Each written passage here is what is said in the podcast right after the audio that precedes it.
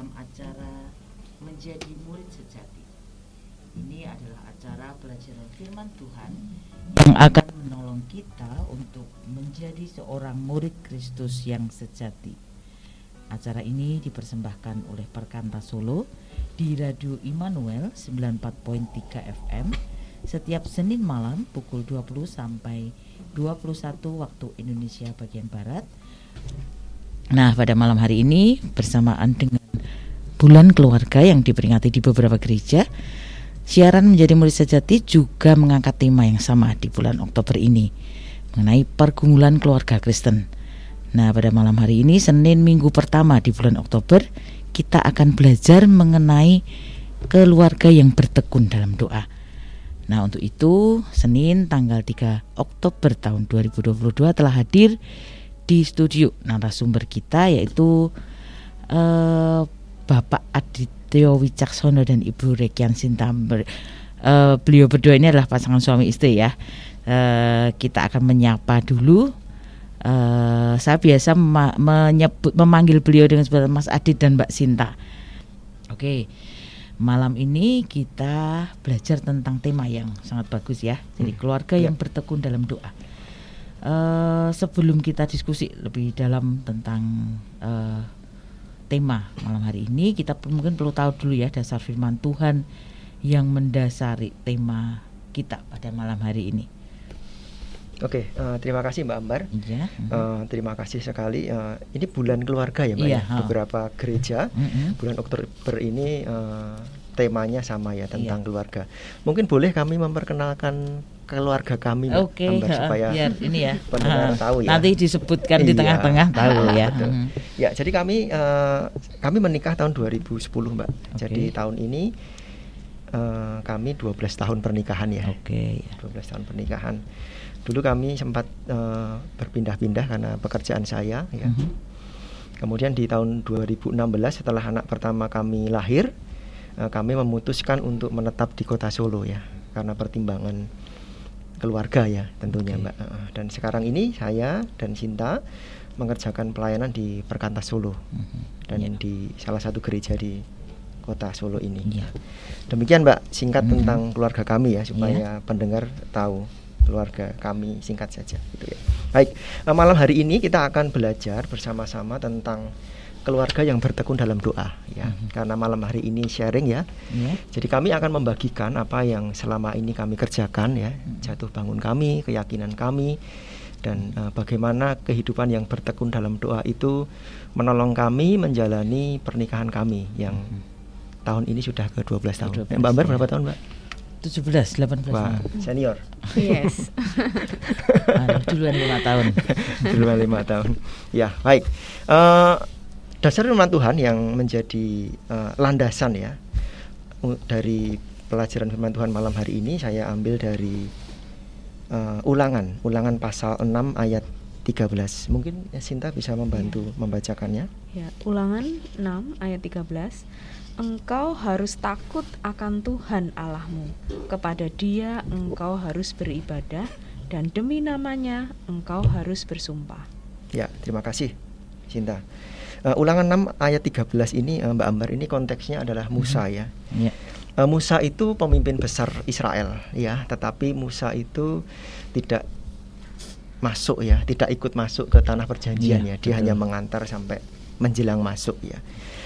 Uh, dan Musa berpesan kepada Israel ya berpesan kepada Israel uh, pesan yang nanti harus dilakukan atau sebaiknya dilakukan ketika Israel itu masuk di tanah perjanjian Mbak Ambar ya. Uh, pesannya Musa adalah uh, engkau harus takut akan Tuhan Allahmu. Kepada Dia engkau harus beribadah. Dan demi namanya engkau harus bersumpah ya. Sebelum memberikan pesan ini Musa terlebih dahulu uh, me menyampaikan uh, bagaimana Tuhan itu sudah bekerja begitu rapi ya, begitu luar biasa bahkan dengan mujizat-mujizat yang menyertainya ya. Jadi Musa mengingatkan kepada bangsa Israel bahwa Tuhan itu Allah yang sudah menuntun hmm. sampai kepada negeri yang berlimpah dengan susu dan madunya itu. Uh, Karena Tuhan sudah menuntun, Tuhan sudah memimpin sampai ke tanah perjanjian itu, Musa berpesan, maka berhati-hatilah supaya jangan engkau melupakan Tuhan. Engkau harus takut akan Tuhan Allahmu. Kepada Dia engkau harus beribadah. Jadi itu jelas sekali pesan uh, yang disampaikan Musa kepada bangsa Israel. Jadi perintah untuk beribadah kepada Tuhan itu diberikan kepada oleh Tuhan ya melalui Musa bagi bangsa Israel. Itu yang pertama, Mbak, dasar yang pertama. Kemudian yang kedua itu uh, dari Yosua pasal 24 ayat 15b. Cinta bisa membantu membacakan? Tetapi aku dan seisi rumahku kami akan beribadah kepada Tuhan. Ya. Kalau di bacaan pertama tadi tokohnya adalah Musa, hmm. di bacaan kedua ini tokohnya adalah Yosua. Yosua itu kita tahu ketahui bersama adalah penerus dari Musa ya. Mhm. Yosua ini ikut masuk, Mbak.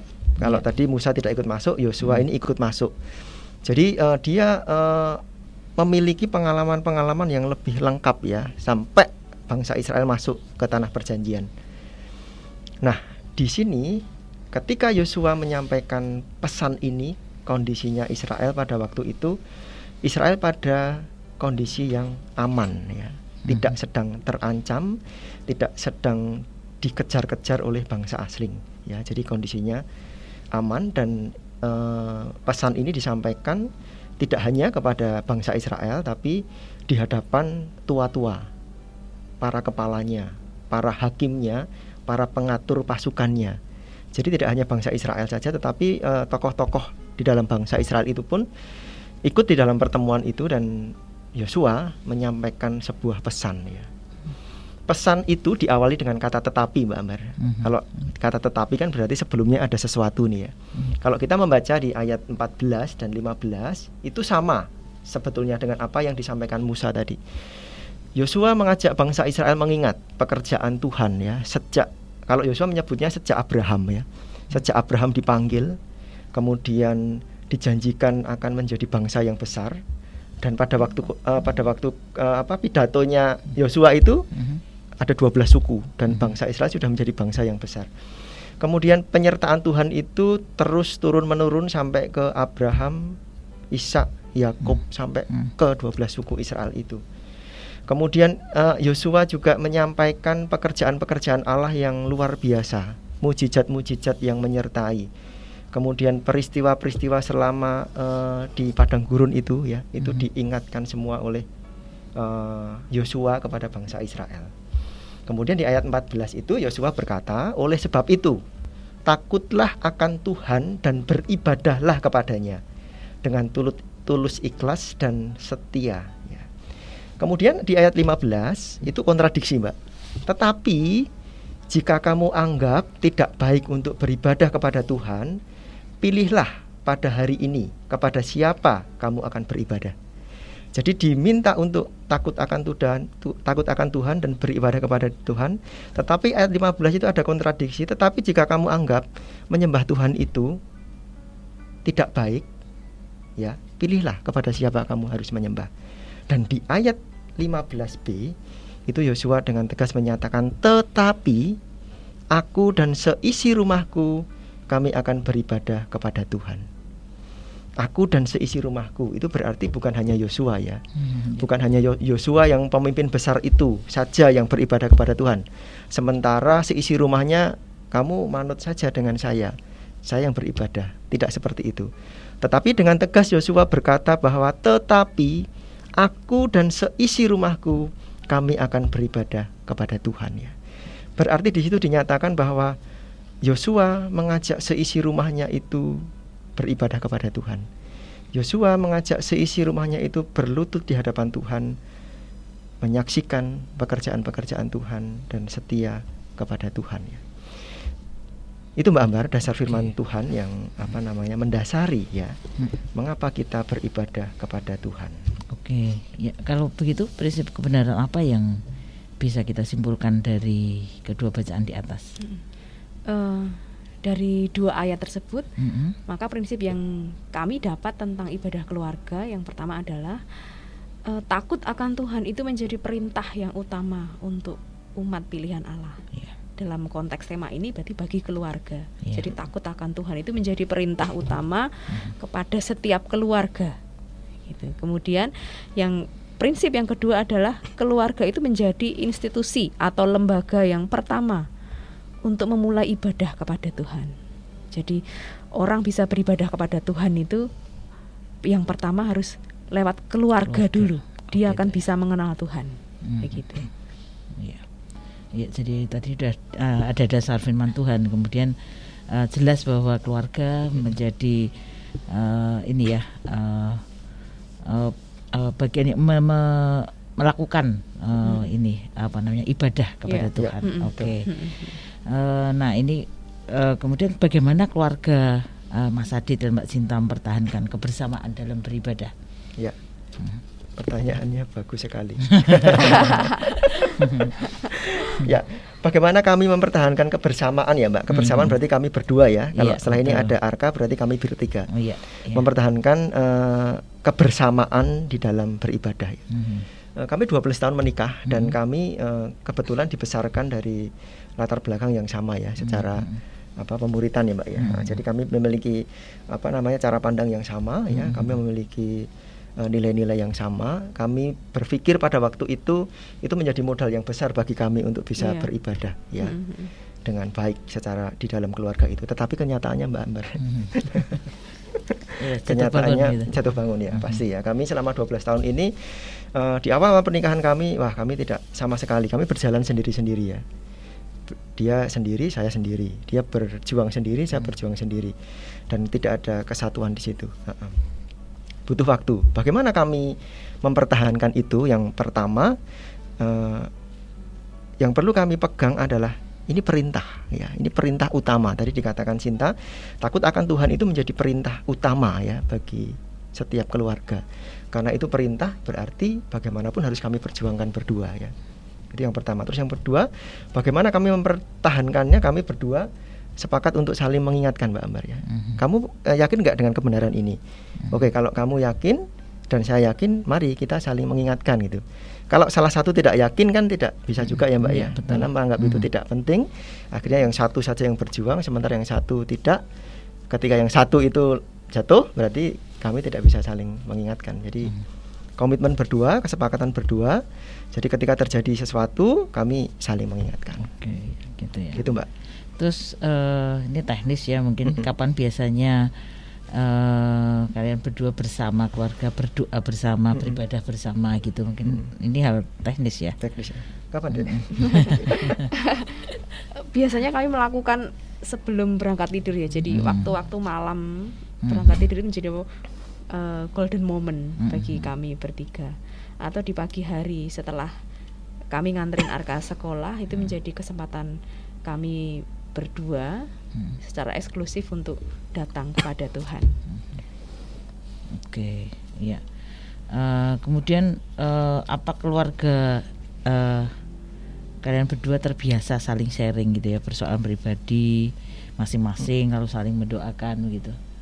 Hmm. Mm Ya kami memiliki waktu-waktu khusus ya, baik hmm. berdua maupun bertiga untuk hmm. melakukan hal ini. Kalau kami sih membahasakannya ngomong-ngomong hal yang dalam hmm. gitu jadi yeah. bukan sekedar ketawa ketiwi hahaha hmm. sekalipun awal-awalnya sih mungkin ketawa ketawi dulu ya hmm. jadi menertawakan banyak hal yang lucu di kehidupan kami gitu terus hmm. tapi akhirnya ujung-ujungnya ya kami ngobrolin prinsip hmm. dasar hmm. hal-hal yang dalam gitu uh, kalau suami istri sih biasanya hmm. kami melakukannya pad, pad, pada waktu pagi hari, hmm. waktu sarapan bersama. Kemudian malam hari sebelum tidur. Hmm. Atau kami sengaja kadangkala keluar makan bersama berdua begitu hmm. dan ngobrolin banyak hal. Hmm. Ngobrolin bukan anak, hmm. bukan pekerjaan, bukan uh, keseharian tapi ngobrolin kami berdua hmm. sebagai Adit dan sebagai Sinta begitu. Hmm juga kadang-kala ketika berkendara hmm. itu ke mana aja gitu kadang-kala nggak ada tujuannya hmm. ngobrol aja yang penting gitu hmm. terus uh, yang ini yang terakhir pada waktu ketika konflik terjadi ya. Hmm. Jadi kami berdua itu masing-masing sangat tidak tahan untuk menyimpan konflik itu berlama-lama. Hmm. Yeah. Jadi pasti kalau ada satu yang agak teriritasi hmm. punya persoalan pasti kan akan beda ya mbak ya. Hmm. Yeah. Uh, yang satu mungkin langsung bertanya hmm. kenapa ada masalah apa. Hmm. Nah kami mendisiplin diri untuk mau secepatnya duduk bersama dan ngobrolin itu kenapa. Yeah. Dan akhirnya kalaupun misalnya uh, tidak menemukan pemecahan persoalan pada waktu itu ya minimal kami ngobrol ini yang sedang terjadi gitu. Yeah. Nah, kalau bertiga gimana Mas biasanya? Oke, saya menambahkan sedikit yang yeah. tadi ya suami hmm. istri ya. Jadi hmm. uh, apa namanya? Uh, kami butuh waktu ya Mbak Ambar ya. Hmm. Selama kami tidak uh, ketika menikah langsung menemukan bentuk ini ya. Yeah. Kami jatuh bangun sampai menemukan bentuk yang pas bagi kami itu ya. Tentunya uh, pendengar setia Radio Immanuel masing-masing juga punya bentuknya masing-masing ya, Mbak. Iya. Kalau yang tadi dibagikan cinta itu uh, tampaknya kok uh, apa namanya? Uh, waktu-waktunya itu waktu-waktu yang bukan waktu khusus itu ya, bukan waktu hmm. khusus yang kita ayo kak kita berdoa hmm. berdoa kamu duduk di sini bawa Alkitab harus bawa Alkitab ya hmm. nanti kamu yang berdoa nanti aku yang gitar sama nyanyi nanti kamu firman gantian ya hmm. tidak seperti itu uh, kami mencoba seperti itu tetapi kok tampaknya enggak kan ya. Jadi pernah oh, pernah seperti itu. Seperti gitu. itu ya. Kemudian kami menemukan bentuk-bentuk tadi, Mbak, bentuk-bentuk tadi. Uh, ada tiga hal yang kami tekankan di situ. Uh-huh. Ada tiga hal yang harus selalu ada di dalam uh-huh. di dalam bentuk-bentuk yang tampaknya tadi biasa tadi uh-huh. ya, Mbak ya. Yeah. Yang pertama uh, firman Tuhan ya. Di situ uh, ketika kami diskusi, kami ibadah, kami uh, sharing itu harus ada firman Tuhan yang disampaikan di situ firman Tuhan itu tidak harus ayo buka Alkitab hmm. apa apa yeah. apa membahas bersama ndak ya. Hmm. Misalkan dari saat teduh kami atau dari ayat hafalan atau dari mana pun ya hmm. kami dapat itu kami bagikan ya. Hmm. Uh, saya mendapat ini hari ini itu. Kok ini pas dengan uh, pergumulan saya itu. Uh, bagaimana menurutmu? Hmm. Uh, itu satu ya ada firman yang dibagikan yeah. ada firman yang ditanggapi oleh pasangan ya mm-hmm. mungkin pasangan punya sudut pandang yang berbeda mm-hmm. dan itu bisa menajamkan saya atau bahkan mungkin itu bisa apa namanya oh mas kita orang ini deh mm-hmm. oke itu itu penting sekali mm-hmm. terus yang kedua ada sharing atau berbagi ya jadi tidak hanya dibagikan firman itu tetapi kedua belah pihak berespon nah, seperti tadi uh, menajamkan ya atau sedikit memberi pandangan yang lain ya berbagi sharing dari situ nanti kami akan menemukan apa yang menjadi pergumulan masing-masing dari kami nah, saya tahu apa yang digumulkan Sinta Sinta tahu apa yang sedang saya pikirkan hmm. dan sedang menghubungkan itu dengan uh, firman Tuhan yang kami dapatkan masing-masing itu atau dari gereja hmm. atau dari mana pun ya kami mencoba menghubungkan okay. itu Nah, setelah itu uh, unsur yang ketiga harus ada doa di situ. Doa itu sekali lagi uh, tidak selalu harus mari kita berdoa bersama lipat tangan dan hmm. sebagainya itu ya. Masing-masing kami dek uh, tolong doakan aku supaya ini gitu ya. Hmm. Sinta pun begitu uh, supaya nanti uh, kami berdua berjalan bersama dengan pergumulan itu. Ya dan di situ uh, kami dikuatkan ya kami saling menguatkan uh, kami saling apa namanya uh, membangun ya mbak ya menajamkan gitu ya uh, jadi ada tiga unsur itu yang selalu kami sertakan di dalam pertemuan-pertemuan khusus yang sengaja kami buat hmm. dan itu kami uh, rencanakan hmm, ya yeah. uh, kami rencanakan misalkan pengen deh aku yuk kita jalan gitu ke mana gitu ya misalkan nih sekarang kami punya apa yeah. baru nih apa namanya jogging bersama bersama ya iya, iya. pagi gitu ya kadang-kadang mau ngobrol wah dia sibuk pagi bangun juga hmm. bersih bersih saya juga hmm. bangun sudah yeah. bekerja dan sebagainya tapi ketika jalan pagi itu kami bisa ngomong apa pun di sana yeah. hmm. dan itu sangat anu ya yeah. sangat intim ya sangat hmm. intim sangat dalam di situ dan kami bisa akhirnya dek tolong aku didoakan ini gitu okay. nah, banyak gitu terus tadi Cinta uh, bertanya uh, bagaimana dengan bertiga, bertiga ya dengan yeah. Arka ya uh, dengan Arka ya kami punya uh, pilotok kalau Cinta bilang ya hmm. jadi kalau malam hari itu sebelum kami tidur uh, biasanya kami tidur bareng ya bertiga hmm. itu berangkat bareng ya. Di hmm. situ kesempatan kami berdua untuk beribadah kepada Tuhan. Bentuknya juga tidak formal sekali Mbak Ambar. Kami hmm. tidak ayo kita duduk berlingkar itu enggak kadang kami uh, bertanya Arka apa yang kamu alami sepanjang hari ini di sekolah? Uh, temanmu ngapain aja? Itu apa aja gitu. Terus kemudian kami uh, biasa bergantian dalam berdoa ya.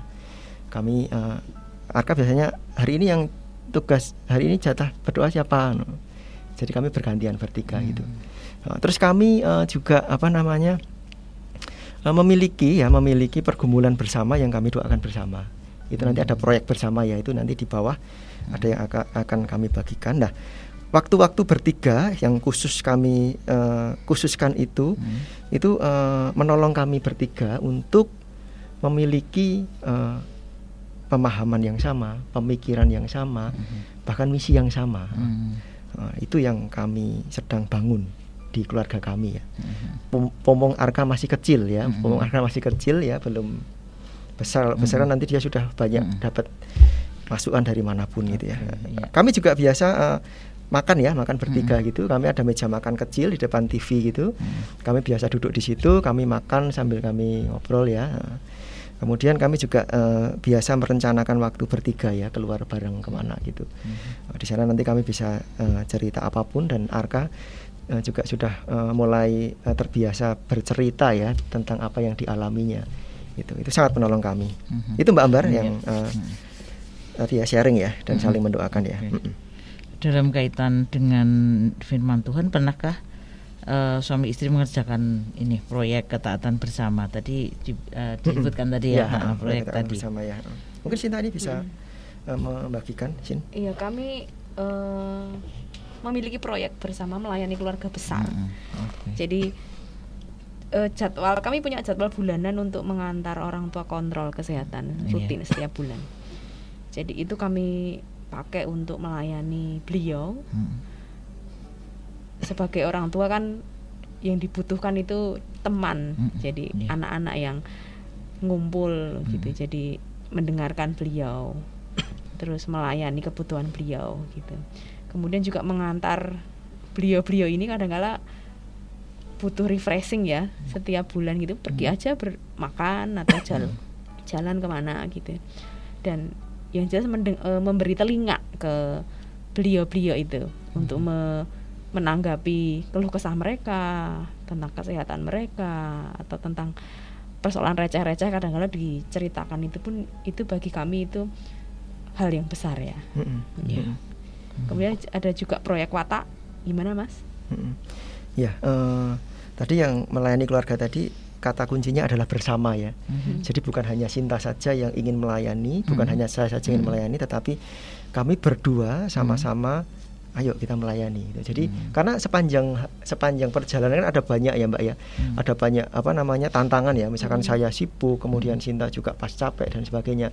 Nah, ketika itu disepakati bersama dan dikerjakan bersama, ketika tantangan itu muncul, masing-masing dari kami bisa saling ayo kita tetap ayo gitu. Yeah gitu itu yang tadi ya proyek bersama hmm. kaitannya dengan uh, kata apa melayani keluarga. melayani keluarga yang kedua dalam hal watak ini watak hmm. kami juga memiliki proyek bersama uh, saya sedang uh, mendorong Sinta ya mendorong Sinta untuk memiliki komunitas-komunitas baru mbak. Yeah. Uh, uh, jadi uh, Sinta itu kan dulu uh, sejak Arka lahir itu kan dia intens sekali dengan Arka ya mm. sepanjang enam tahun itu mm. dia fokus hidupnya hanya dengan Arka. Uh, mm. Ya dia melayani Arka, dia menemani, mm. dia merawat sampai Arka umur enam tahun lah. Sekarang mm. Arka sudah sekolah ya sudah sekolah tidak perlu ditunggu ya hmm. sudah kami tinggal mengantar pagi hmm. menjemput siang gitu ya jadi ada waktu kosong yang bisa dipakai cinta hmm. untuk mengerjakan sesuatu ya hmm. jadi saya mendorong dia tidak hanya mendorong saya menemani ya hmm. menemani cinta untuk ayo masuk ke komunitas-komunitas baru uh, hmm. supaya uh, apa namanya belajar lagi watak ya mbak belajar watak ketika bertemu dengan orang kan ada watak-watak yang Betul. dibangun ya. Hmm. kemudian kesempatan melayani juga ya terlibat itu. Yang terakhir yang terbaru itu di sekolah ya dek ya. Uh, jadi apa namanya? Komite? Iya. Uh, itu dulu ketua komite. Nggak mau nggak mau repot ya nggak mau repot dan sebagainya. sekarang uh, saya menemani uh, dia untuk ayo mengambil tanggung jawab itu hmm. mengambil tanggung jawab kalau capek ya pasti capek ya. hmm. tapi di sanalah kita bisa melayani ya dan hmm. ada watak yang dibangun di di sana itu hmm. itu yang saya kerjakan untuk mendorong menemani hmm. Sinta untuk bertumbuh dalam wataknya hmm. nah dia pun juga menolong saya Mbak Ambar hmm. silakan saya, hmm. kalau saya hmm. menemani suami saya ya apa namanya menemani uh, kalau meninggalkan nggak meninggalkan ya jadi kebiasaan buruknya itu pelupa jadi sampai anak saya itu sampai uh, ingat setiap kali bapaknya mau pergi uh. dari rumah bapak kacamata HP dompet itu tiga benda uh. yang kadang-kala memicu konflik begitu juga dengan uh, merasa tidak fokus ya dengan hmm ketika ada orang yang bersama-sama dengan dia itu jadi hmm. Mas Adit itu agak kesulitan untuk hadir penuh sadar utuh gitu kalau bahasa ini sekarang mindfulness ini ya ya karena kesibukan pekerjaannya hmm. jadi kan banyak orang yang mengakses HP-nya hmm. jadi kadang-kala sekian menit saja tidak dibuka itu sudah oh, iya. berpuluh-puluh oh, iya. hmm WA masuk ya. Jadi kadangkala itu yang yang memisahkan dia dalam tanda kutip dengan orang-orang di sekitarnya. Bahkan kadangkala kalau dia bercakap-cakap dengan orang pun hmm. HP-nya itu nempel di tangannya begitu. Hmm. Jadi nggak fokus dan saya menemani dia untuk kadangkala kalau bertemu dengan orang ditegur, "Mas, hmm. HP-nya letakkan dulu." Hmm. gitu. Jadi hmm. supaya dia hadir fokus penuh untuk orang itu gitu. Hmm. Terus kalau untuk menemani proyek menemani Arka itu jadi uh, tantangan dunia parenting sekarang itu kan musuhnya HP ya. Hmm, gadget jadi, uh, gadget ya, gadget. Bukan musuh sih. Hmm. Itu teman. Sebenarnya teman ya. Oh, teman. teman. Jadi kami juga membuat peraturan-peraturan bersama tentang penggunaan HP. Jam berapa, kapan itu boleh diakses. Hmm. Kemudian mengajarkan uh, sikap adil, artinya hmm. kalau kamu melanggar ya kamu dapat hukuman, hmm. tapi kalau kamu berhasil kamu dapat reward, reward gitu ya. Kemudian ini yang disiplin yang kelihatannya sepele, hmm. tapi kadang-kala susah dilakukan keluarga-keluarga zaman sekarang menemani anaknya main gitu. Oh, gitu, okay. supaya tidak terus-terusan dengan gadget. Hmm. hmm kadang-kala itu menyulitkan ketika orang tuanya mempunyai kesibukan sendiri gitu. Mm-hmm. Jadi kami juga mendisiplin diri waktu-waktu mana semua harus lepas gadget mm-hmm. dan bertiga main gitu. Mm-hmm. Karena orang tuanya pun juga kadang-kala lebih mentingin HP kan ya. Iya, iya. Kesibukan sendiri ternyata dengan alasan yang bisa dibuat se logis mungkin uh, gitu. Betul. Pinter cari alasan. sharing, ini benar sharing. Malah curhat. Ini kembali ke diskusi kita. Uh, bagaimana keluarga Mas Adi dan Mbak Sinta mengajarkan sejak dini pentingnya beribadah bersama di dalam keluarga? Hmm. Uh, kami sejak Arka kecil itu sudah membiasakan dia terlibat di dalam lika-liku kehidupan rohani kami. Iya. Jadi yang pertama yang dasar kan kami mengajarkan doa kepada dia sejak usia dini ya. Mm-hmm. Doa-doa sederhana begitu. Terus kami bertiga juga sebelum tidur berdoa bersama-sama. Tadi kalau yang dibilang di awal-awal tadi bergantian kita mm-hmm. bikin shift. Mm-hmm. Hari ini siapa, besok siapa, begitu memimpin doa. Terus kami juga mengajak Arka ini di dalam proyek doa. Jadi dia merasakan perjalanan mm -hmm. doa kami. Jadi uh, salah satu proyek kami adalah kami berdoa untuk adiknya Arka. Gitu. Yeah. Jadi jadi kami menjelaskan kepada dia kita berdoa kepada Tuhan. Mm -hmm. Tetapi Tuhan punya waktu gitu. Mm -hmm. Jadi tidak harus sekarang, tidak harus besok, hmm. tetapi Tuhan punya waktu. Jadi di dalam penantian itu bagian kita adalah terus-penerus berdoa gitu. Hmm. Saya mengibaratkan ke dia kalau kita kalau Arka minta sama Bapak Ibu, minta misalnya minta dibeliin mainan, kamu ngomong sekali apa ya langsung dibelikan hmm. gitu. Jadi hmm. kan mesti Arka ngriseni Bapak Ibu hmm. terus terus terus terus terus gitu. Iya, betul. Arti akhirnya Bapak Ibu juga akan memberikan gitu. Hmm. Itu contohnya supaya dunia konkretnya itu masuk hmm. di otaknya iya. gitu. Terus yeah. jadi kami kami mengajarkan bahwa uh, bukan masalah mendapat atau tidak, hmm, yeah, tetapi masalah Tuhan itu terlibat loh Ya. pada waktu kamu berdoa Mhm. perjalanan berdoa sampai satu waktu itu Tuhan itu terlibat. Jadi Tuhan akan bekerja. Nah, itu yang kami perlihatkan ke dia dan kami menemani dia untuk melihat Tuhan bekerja. Mhm. Ya gitu mungkin Mas Adit mau Ya, menambahkan. heeh. Nah, jadi pentingnya beribadah keluarga sejak dini ya Mbak Ambar ya. Jadi eh, yang kami tekankan ke Arka itu adalah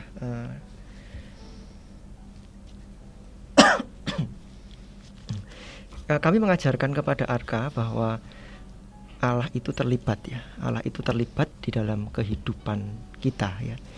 Di dalam setiap keputusan-keputusan, di dalam setiap pemberian-pemberian Tuhan itu Allah terlibat di sana gitu. Tadi Sinta bercerita tentang proyek doa tadi tentang adik tadi. Mhm. Suatu kali Arka itu bertanya kepada saya begini, Pak, eh, aku sudah berdoa, tetapi kok belum diberi-beri ya. Mhm. Mhm. Terus kapan diberinya? Terus aku berdoanya sampai kapan itu? Eh, saya menjawab begini, "Eh, Arka, eh, bapak itu dulu berdoa untuk mendapat Arka itu enam tahun loh. Bapak menikah dengan ibu, kemudian enam tahun kemudian baru dapat Arka itu. Arka baru berdoa berapa lama? Belum ada satu tahun itu. Jadi Tuhan itu punya waktu sendiri. ya. Tuhan punya waktu sendiri kapan Dia akan memberi. ya. Nah, sambil kita menunggu waktu kapan Tuhan memberi, coba kita berpikir eh, di pikirannya Tuhan itu apa ya kira-kira kok Dia belum memberi adik kepadamu sampai hari ini. Gitu. Dia berpikir, berpikir itu.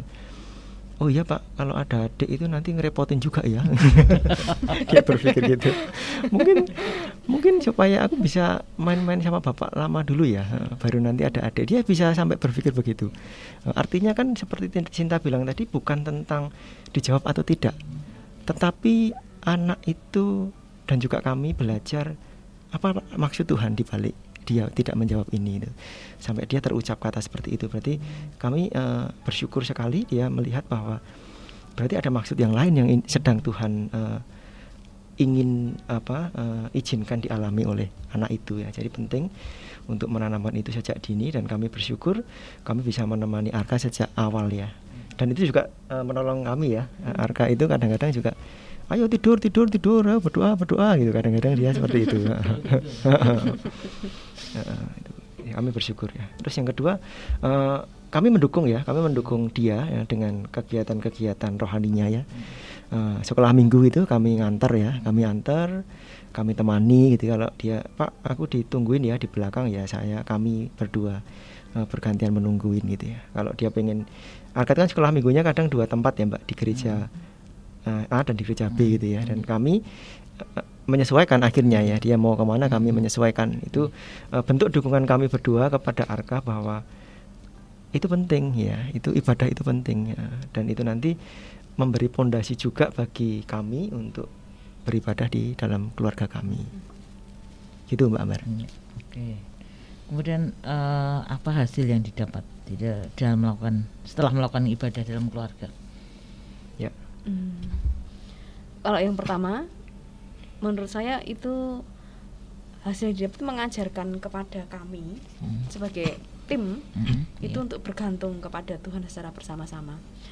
Eh, secara pekerjaan suami saya kan wira swasta. Hmm, iya. Jadi untuk masalah pendapatan itu kan Hmm. tidak rutin seperti gajian awal bulan atau tengah bulan begitu.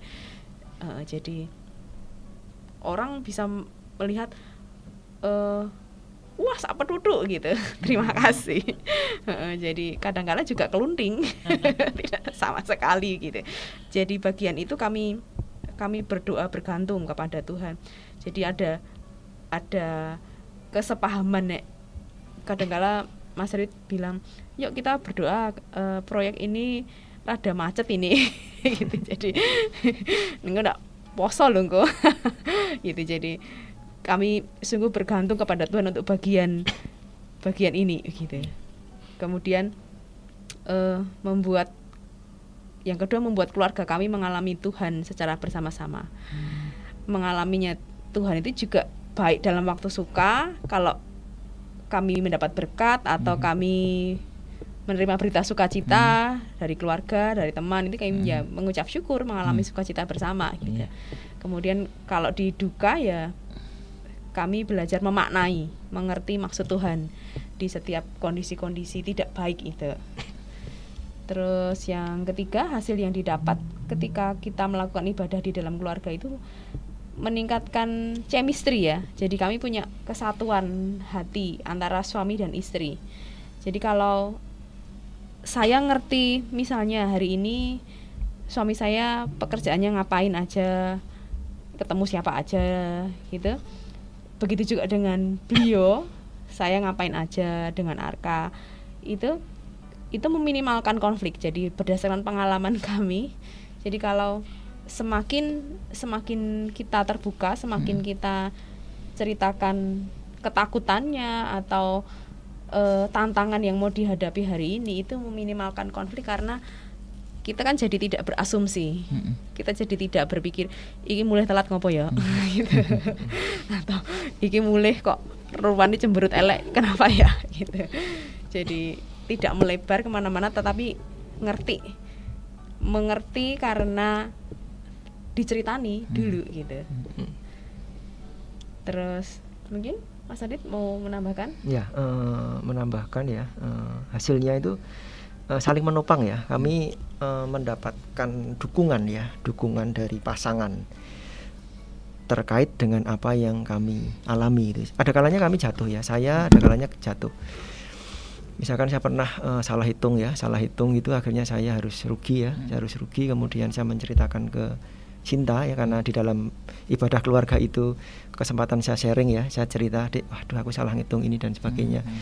harus apa namanya uh, harus merugi gitu ya nah di situ uh, cinta memahami ya memahami kondisi itu memahami kondisi itu bahwa kondisi itu memang apa namanya di luar ya di luar kendali saya ya uh, di luar kendali saya kemudian uh, kami berdua belajar memaknai itu ya dia mendukung saya no. hmm. ya wes tidak apa-apa gitu. nanti uh, apa namanya berarti bulan ini harus uh, menyesuaikan uh, budget Puasa. gitu ya, ya dijereng-jereng nah itu apa namanya uh, itu tercipta uh, sebagai bentuk apa sebagai uh, apa namanya tadi mbak hasil ya hasil hmm. dari kami hmm, melakukan hmm, ibadah ibadah ya kami sharing itu terus yang terakhir uh, hasil yang terakhir adalah yaitu mengajarkan kami mengenalkan Tuhan ya hmm. dan keterlibatan Tuhan itu kepada anak kami itu penting sekali bagi kami berdua hmm. untuk mengajarkan Arka bahwa Allah itu terlibat di dalam kehidupanmu gitu jadi hmm. uh, sebetulnya kita itu tidak berhak ya untuk menentukan pilihan-pilihan sendiri, mm-hmm. menentukan waktu sendiri ya. Tetapi eh, karena kita sudah menjadi milik kepunyaan Tuhan, berarti apa yang menyertai kita itu tergantung dari sang pemilik ya. Nah, eh, kami bersyukur sekali eh, bisa menolong Arka eh, memaknai itu, mengerti itu sejak dini. Ya. Itu Mbak. Mm-hmm. Okay. Hasil ya, hasilnya. Yeah. Terus kemudian tentang ini hambatan-hambatan itu, apa hambatan yang dialami hmm. di dalam memperjuangkan ini ibadah ya. dalam keluarga. Ya, hambatan 12 tahun kami menikah. Hmm. Background yang sama hmm. ya. Hmm. Standar yang sama tetapi kami sungkan, Mbak. Hmm. Sungkan ya. Artinya sungkan berdua harus hmm. Belajar apa firman Tuhan bersama, hmm. harus cerita ya tentang kelemahan kami, hmm. kejatuhan kami itu kok ketok anu ya gapnya jauh sekali gitu sungkan hmm. pasti sih sungkan sekali terus yang kedua kesibukan ya kesibukan itu tentu uh, me, apa namanya menghambat ya hmm. masing-masing sibuk saya dengan pekerjaan saya hmm. Cinta itu uh, ibu rumah tangga itu ternyata juga saya pernah sehari nungguin itu juga tidak ada habisnya pasti itu uh, apa namanya mereduksi ya hmm. itu menghambat menghambat uh, mengerjakan ibadah keluarga itu Mungkin Sinta menambahkan? Hmm.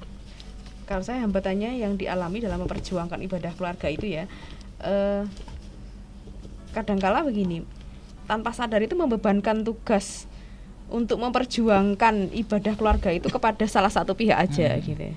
Aku kan suami, suami, aku kan istri gitu. Hmm. Jadi kalau suami itu kesannya kan uh, harus sebagai imam harus memimpin dan berinisiatif tetapi hmm. dia kan juga manusia dia penuh hmm. kelemahan hmm. kadangkala dia jatuh dalam dosa dan itu kan kadangkala mendakwa dia untuk tidak berinisiatif dan memimpin rasanya aku tidak layak untuk memimpin ibadah begitu hmm. juga sebagai istri itu kan mendukung suami itu ya harus mengingatkan gitu hmm.